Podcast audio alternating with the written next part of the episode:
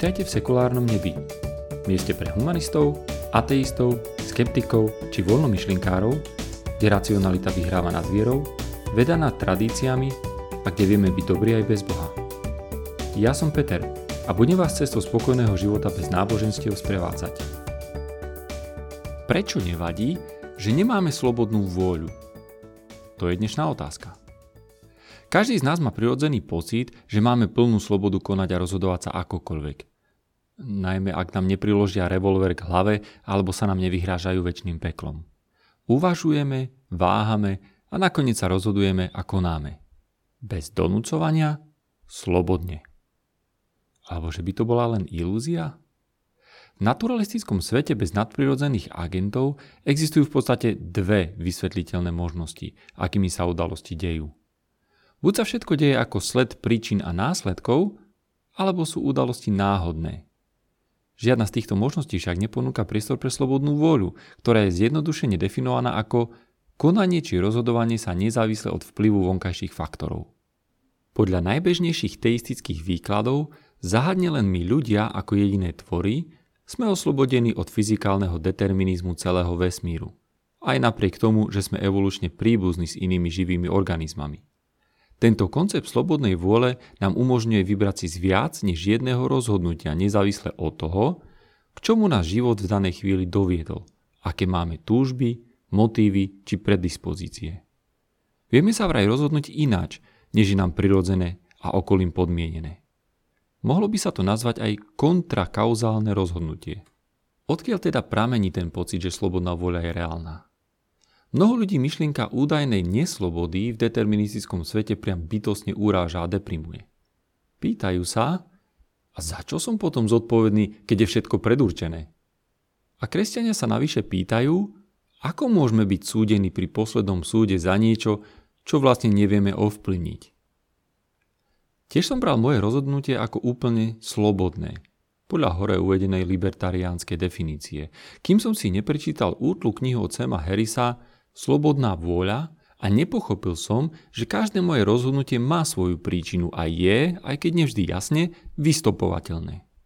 Na 70 stránkach dokázal sem vysvetliť, prečo je slobodná vôľa iba ilúziou a ako ju chápať v tomto svetle. Žijeme vo svete plnom ilúzií a objektívne spoznávanie nám ponúka chápanie jeho skutočnej podstaty. Tak, ako nás napríklad ilúzia zapadajúceho slnka viedla k názoru, že Zem je statická, a tento pojem vychádzajúceho a zapadajúceho slnka ešte stále milne používame namiesto otačanie sa k slnku a od slnka, tak aj ilúzia existencie slobodnej vôle sa nás drží, kým nepochopíme podstatu fungovania sveta. Niektorých ilúzií sa zbavíme rýchlo, napríklad ak pochopíme, že kvôli tmavej škvrne v oku mozog dotvára nekomplexný obraz videného. No na pochopenie iných ilúzií potrebujeme trochu väčšiu guráž a hĺbšie pochopenie fungovania vesmíru i nášho mozgu. Tak ako sme sa v ďalekej minulosti domnievali, že prírodné úkazy ako dúhy, tornáda či zemetrasenia sú spôsobované vedomou, slobodnou bytosťou, čiže agentom, lebo sme si nevedeli k ním pridružiť prírodné príčiny, domnieva sa dnes väčšina ľudí, že naše rozhodnutia majú rovnako nadprirodzených agentov mimo fyzický svet. Sme ako keby takí malí supernaturálni božíkovia, ktorí dokážu meniť fyzikálne zákony vesmíru. Tento pohľad je nezlučiteľný s naturálnym pohľadom na svet. Ako to býva pri všetkých metafyzických tvrdeniach, nielenže neexistujú spôsoby, ako ich dokázať, no nie sú ani nevyhnutné. Jediné, čím dokážu zastancovia slobodnej vôle argumentovať, je to, že predsa sa cítim, ako keby existovala. To však nehovorí proti ilúziám, ktoré tiež pociťujeme ako skutočnosť, aj keď nie sú. A pocity nie sú predsa argumenty. Len preto, že nedokážeme exaktne ukázať na faktory, ktoré nás vedú k rozhodnutiu, neznamená, že by sme ich teoreticky nevedeli presne určiť. Museli by sme však vedieť presne ohodnotiť všetky vstupné faktory, ako našu povahu, predispozície, túžby, náladu, vplyv okolia a tak ďalej. Sem v úvode knihy napísal, ak vedecká obec prehlási slobodnú voľu za ilúziu, Vyvolá to o mnoho agresívnejšiu kultúrnu vojnu, než ako sa strhla okolo myšlienky evolúcie. Hriešnici a zločinci by bez slobodnej vôle neboli nič iné, než zle kalibrované hodinové strojčeky. Je to naozaj radikálna zmena pohľadu na svet. No nie je vôbec nová.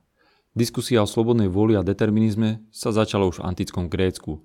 Obohatili ju Rímania, dominovala v kresťanskej filozofii a pokračuje až do dnešných dní, kedy sa do nej zapájajú neuroveci, psychológovia či filozofi. Už v 18. storočí prezentoval barón Dolbach názor, že nič z toho, čo konáme, nie je slobodným konaním. Podobne radikálne boli závery z poznávania ľudského tela v 17. storočí, ktoré z vedeckého skúmania vyvodili záver, že telo funguje skôr ako mechanický stroj, než ako boží zázrak, čo patrične rozhorčilo cirkevných predstaviteľov. Človek sa začal podobať viac ostatným živočíchom než nejakému božskému obrazu a celé to zaklincoval v 19. storočí Darwin, ktorý dokázal, že naša spojitosť inými druhmi je ešte prozaickejšia, než si to ľudia túžiaci po našej super vyvolenosti predstavovali. Tak si predstavte, ako to zatrasie teistami, keď im odoberiete aj slobodnú vôľu, ktorá im slubovala teple posmrtné miestečko na nebeskom obláčiku. Už dnes je však ilúzia slobodnej vôle uznávaná množstvom odborníkov z oblasti neurovied či filozofie. Avšak jednota v tomto názore ani medzi ateistami nie je taká zretelná ako pri iných tézach. Povedzme si teda niečo o slobodnej vôli versus determinizme. Môžete tvrdiť, čo je to za blbosť, že žiadna slobodná vôľa? Ja vždy robím to, čo chcem. Otázka však znie, čo vás primelo to chcieť? Čo stojí za tým? Naše chcenie niečo urobiť je posledným očkom v reťazci príčina následkov. A táto reťaz je teda naozaj dlhá. Carl Sagan vo svojej knihe Kozmos napísal poeticky, že ak chcete urobiť jablkový koláč úplne od piky, musíte najprv vynájsť vesmír. Zjavne všetko na svete aspoň v tom makrosvete, a to vrátanie nás sa riadi nemenným zákonom akcie a reakcie a teda všetky udalosti sú spôsobené predošlými udalosťami, tzv. kauzálne. Rozhodovanie je mentálnym stavom a ten je podľa všetkého, čo vieme stavom mozgu, čiže vzorcom nervovej aktivity. Stav mozgu je pritom čisto biologický stav. Ako dobre vieme, biologické stavy sú fyzikálnymi stavmi a svet fyzický je čisto deterministický. Kde je tu priestor na slobodnú vôľu? A prečo by sme my mali byť nejako odlišní od všetkého, čo tvorí tento vesmír? Prečo by sme mali byť výnimkou? Duševné či fyzické procesy, ktoré by dokázali popísať mechanizmy fungovania slobodnej vôle, sa nikomu nikdy nepodarilo preukázať. Tvrdenie o existencii slobodnej vôle vychádza iba z dohadu či pocitu, že sme zdrojom vedomých myšlienok a vieme sa rozhodnúť, prípadne zachovať ináč, než sa chováme. Libertariáni vytvorili pojem agenta, ktorý nie je fyzický a môže sa vyhnúť kauzalite, či spôsobovať stále nové kauzálne udalosti. Tento agent dokáže meniť a ovplyvňovať nemeniteľné kauzálne udalosti celého vesmíru. Ako dobre viete, kresťania, ale aj množstvo iných teistov, či dokonca aj zo pár ateistov, žije v presvedčení, že oboje je možné súčasne. Čiže svet je deterministický a ľudská mysel či duša konajú slobodne. Tvrdia, že tie akcie, pri ktorých si konajúca osoba môže vybrať z možností, či sa konať ináč, sú slobodné. Deterministi, ako napríklad aj Sam Harris, tvrdia, že človek na výber nemá. A aj keď si myslí, že sa rozhodol, toto rozhodnutie bolo determinované predošlými udalosťami. Či namiesto môžeme robiť čokoľvek chceme, je presnejšie povedať, môžeme robiť len to, čo chceme.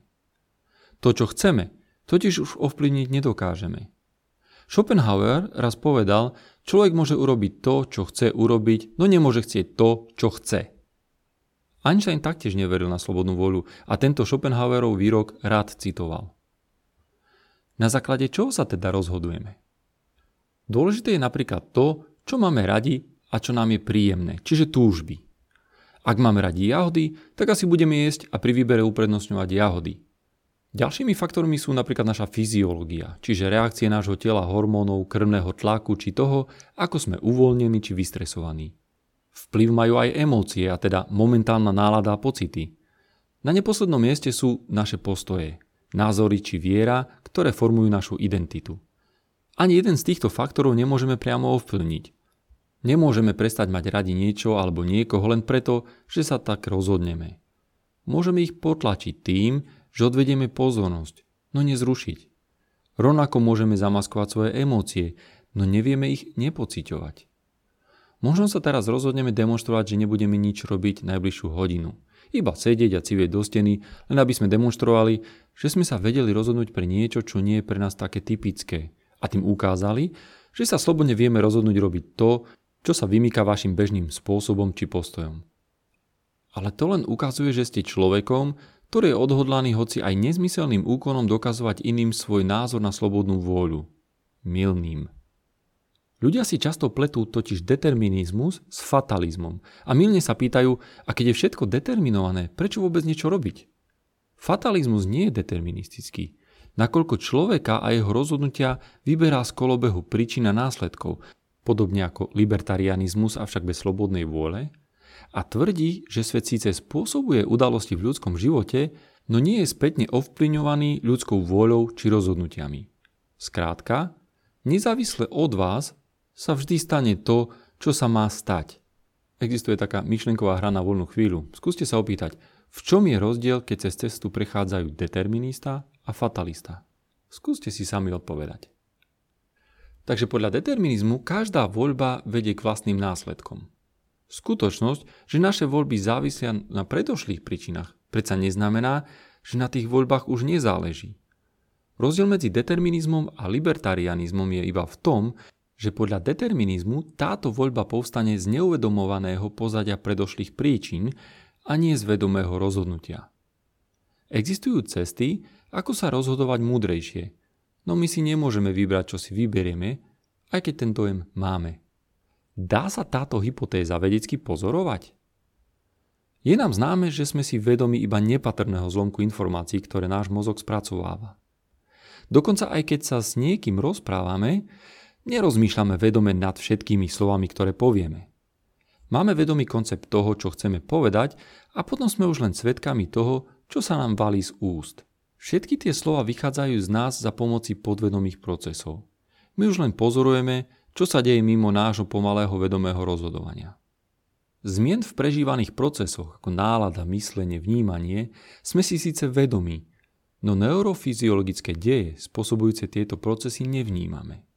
Vedecké pokusy na EEG a neskôr aj na presnejšej funkčnej magnetickej rezonancii preukázali, že rozhodnutie niečo vykonať bolo v podvedomí vytvorené predtým, než sa jedenec vedome uzniesol, že sa tak rozhodne. Jeho rozhodnutie sa dalo pomerne presne už dosť dlhú merateľnú dobu pred samotným uvedomením si rozhodnutia vyčítať z jeho mozgovej aktivity.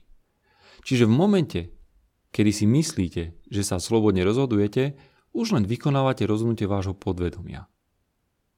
Robíme teda tie rozhodnutia? Áno, a sú to naozaj naše rozhodnutia, ale sú vždy podmienené. Neuvedomujeme si, prečo sme sa rozhodli, ako sme sa rozhodli. No ak sa zamyslíte, na veľa rozhodnutí dokážete nájsť aj vedomé príčiny. Prečo som si dnes dal kávu a nie čaj? Lebo som sa cítil unavený? Lebo som mal obed, ktorý vytvoril v mojom mozgu reakciu na silnejšiu požiadavku na túto chuť? Lebo som zazrel veselých ľudí popíjajúcich kávu a asociovalo to vo mne dobrý pocit prepojený s kávou? Možno len bola bližšie po ruke. Fakt neviem. Zo všetkého trochu a asi ešte niečo naviac. A moje podvedomie sa rozhodlo. Dalo mi impuls a moje vedomie si pár milisekúnd potom povedalo, že sa rozhodujem pre kávu. Dávajú nám slobodu náhodné deje? Čo tak si hodiť korunu či kockou a rozhodnúť sa na základe výsledku? Ale veď naše rozhodnutie hodiť korunou je rovnako deterministické. A výsledok hodu je pre nás subjektívnou šťastnou náhodou. OK, aj keď pri možnosti dokonale presnej simulácie celého hodu so všetkými vplyvmi by sme si asi dokázali určiť, čo by sme získali, no prakticky je to nerealizovateľné. Náhodný stav výsledku však nemá žiaden vzťah na slobodnú vôľu. My sa potom len rozhodneme a opäť deterministicky, či sa budeme podľa mince riadiť alebo ju budeme ignorovať. Zopár filozofov, pseudovedcov a New Age gurov sa dnes prikláňa k názoru, že náhodné deje alebo aj deje na kvantovej úrovni, ktoré sa nám síce javia náhodné, no vo väčšom celku sú presne predpovedateľné, v podstate nabúravajú deterministický pohľad na vesmír. Avšak kde je v kvantovej neurčitosti priestor na slobodu nášho rozhodovania? Náhoda vytvára protiklad cieleného rozhodovania sa a nemôžeme si predsa za rozhodnutie na základe náhody pripisovať žiadnu zodpovednosť. konania vychádzajúce z náhodného rozhodnutia by predsa prekvapovali aj nás a nemali by sme nad nimi tak či tak žiadnu slobodnú kontrolu. Opýtajme sa ďalšiu otázku. Sú teda zločinci tí, ktorých treba ľutovať? Najčastejšia inštinktívna reakcia na tento poznatok je samozrejme, a prečo potom zatvárame zločincov? Veď oni za to nemôžu, že spáchali zločin. Boli len hračkou v ich osude. Samozrejme, že sú príčinou zločinu, no ten zločin a teda ich konanie bolo zapričitené predošlými dejmi, ktoré rovnako neovplyňovali, lebo boli nemeniteľnou príčinou ešte skorších dejov. Tak pokračujeme v čase napred. Mali títo zločinci na výber, kto bude ich rodič, aké gény získajú, ako na nich bude vplývať okolie, ako budú formovaní okolnostiami? Nie. Je teda rozumné ich zatvárať do väzenia a straniť od spoločnosti? Samozrejme, pri týchto ľuďoch, či už by sa slobodne alebo neslobodne rozhodli konať zlo, je rozumné ich od spoločnosti oddeliť, aby sme im zabranili páchať ďalšie zlo, ktoré je pravdepodobne ich súčasťou. Ako uviedol Sam Harris, ak by sme mohli do väzení zatvárať tornáda a zemetrasenia, tak by sme to urobili. A urobili by sme to kvôli prevencii a nie kvôli tomu, že tie tornáda robili niečo zlé a teraz si to musia odpíkať. Príkladom nevedomej hry vplyvu stavu tela na nemorálne konanie je masový vrah Charles Whitman, ktorý v auguste 1966 zabil 16 ľudí a v liste, ktorý zanechal pred samovraždom napísal, že sa pokladá za normálneho, inteligentného muža, no v poslednej dobe bol obeťou vlastných nevysvetliteľných a podivných myšlenok a túžob. Požiadal o pitvu a tá bola naozaj vykonaná a v mozgu bol nájdený tumor veľkosti orecha. Ďalší prípad nastal roku 2000, kedy iný muž bol obvinený zo zneužívania maloletých. Vo väzení sa stiažoval na silné bolesti hlavy. Veľký tumor, ktorý bol nájdený v mozgu, bol odstránený a jeho nepríjemné túžby s ním zmizli. O rok sa mu tumor vrátil na rovnaké miesto a s ním aj rovnaká úchylka. A jeho odstránenie opäť odstránilo sexuálne túžby. Týchto ľudí určite budeme hodnotiť odlišne než človeka, ktorého konanie sa nám zdá slobodné a nevidíme za jeho činmi žiadne priame okolnosti. Ale prečo? Nielen tieto patologické fyziologické stavy ovplyvňujú našu slobodu rozhodovania. Aj nižšie úrovne zábran v rozhodovaní, ako psychické choroby, ovplyvnenie drogami, alkoholom, nedostatkom spánku, či aj obyčajným hladom sú faktory, ktorí výrazne menia naše rozhodovanie. Dokonca existuje výskum, podľa ktorého sudcovia rozhodujú benevolentnejšie tesne potom, ako sa najedli. Čím dlhšie sú teda bez jedla, tým nepriaznivejší je verdikt pre obžalovaného. Naše rozhodovanie je ovplyvnené viac či menej výrazne rôznymi faktormi. Dôležité sú gény, výchova, vplyv okolia, ale aj aktuálne okolnosti. Ak pochopíme širší obraz kauzality a uvedomíme si, že aj tí najhorší predátori majú v istom zmysle proste len smolu a sú takí, akí sú, začne naša nenávisť strácať logiku. Ak nie je teda možné túto poruchu vyliečiť či inak odstrániť, budeme zločincov predsa len musieť zatvoriť, aby sme zabránili ďalším zločinom. Nemusíme ich však naďalej nenávidieť a odsudzovať ako nejakých démonov. Pochopíme, čo je za ich správaním a budeme sa to snažiť cieľene napraviť. Náš systém trestnej spravodlivosti neutrpí, ak sa budeme pozerať na ľudia ako na prírodné javy. Bojujeme s epidémiami chorôb, s otravnými muchami či s agresívnym susedovým psom a pritom im nemusíme prisudzovať slobodnú vôľu, ako to robíme u ľudí. Dokonca aj prísny trest, ktorý ide nad rámec obmedzenia pohybu, môže byť naďalej nevyhnutnosťou ako prevencia pred určitými zločinmi. Vrahu nemáme začať ľutovať. Máme len pochopiť okolnosti a patrične reagovať. Odstraniť treba z našich reakcií nepatričnú nenávisť a zášť, ktorá ničomu nepomôže. Posmrtný trest väčšným upaľovaním, ako ho ukladá kresťanstvo či islám, sú v prípade neexistencie slobodnej vôle úplne nepatričné tresty. Popravde sú to dosť nepatričné tresty pri akomkoľvek koncepte, hoci aj so slobodnou vôľou. Ako sa k tomu teda postaviť? Ilúzia slobodnej vôle nie je predsa skľúčujúca či depresívna. Skôr to beriem ako oslobodzujúci a obohacujúci poznatok. Ak si uvedomíte, že vaše konania sú vlastne výsledkom predošlých dejov vo vašom tele, i vonkajších faktorov, začnete lepšie chápať, prečo fungujete tak, ako fungujete.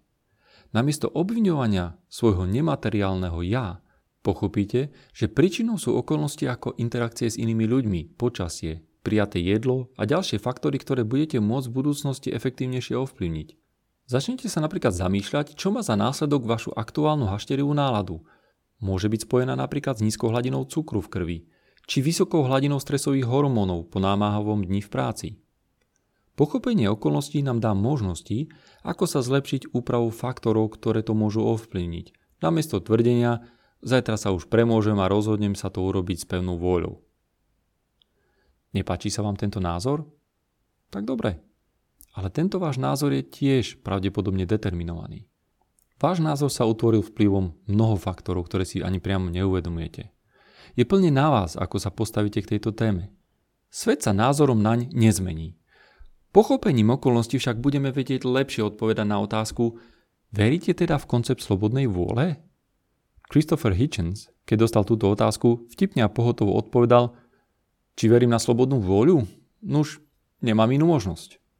Som rád, že ste dopočúvali až do konca aj keď ste ináč asi urobiť nemohli. Aj tá moja radosť toho je len determinovaná. Nie však bezvýznamná. Vaše počúvanie a moja radosť determinujú totiž ďalšie deje v našich životoch. Na záver by som to zhrnul takto. Máme vôľu, no tá nie je slobodná. Naše rozhodovanie je dôležité, lebo vplyňuje ďalšie udalosti a konania nás i ľudí naokolo. No je tvorené výhradne predošlými dejmi, teda je determinované rovnako ako všetko vo vesmíre.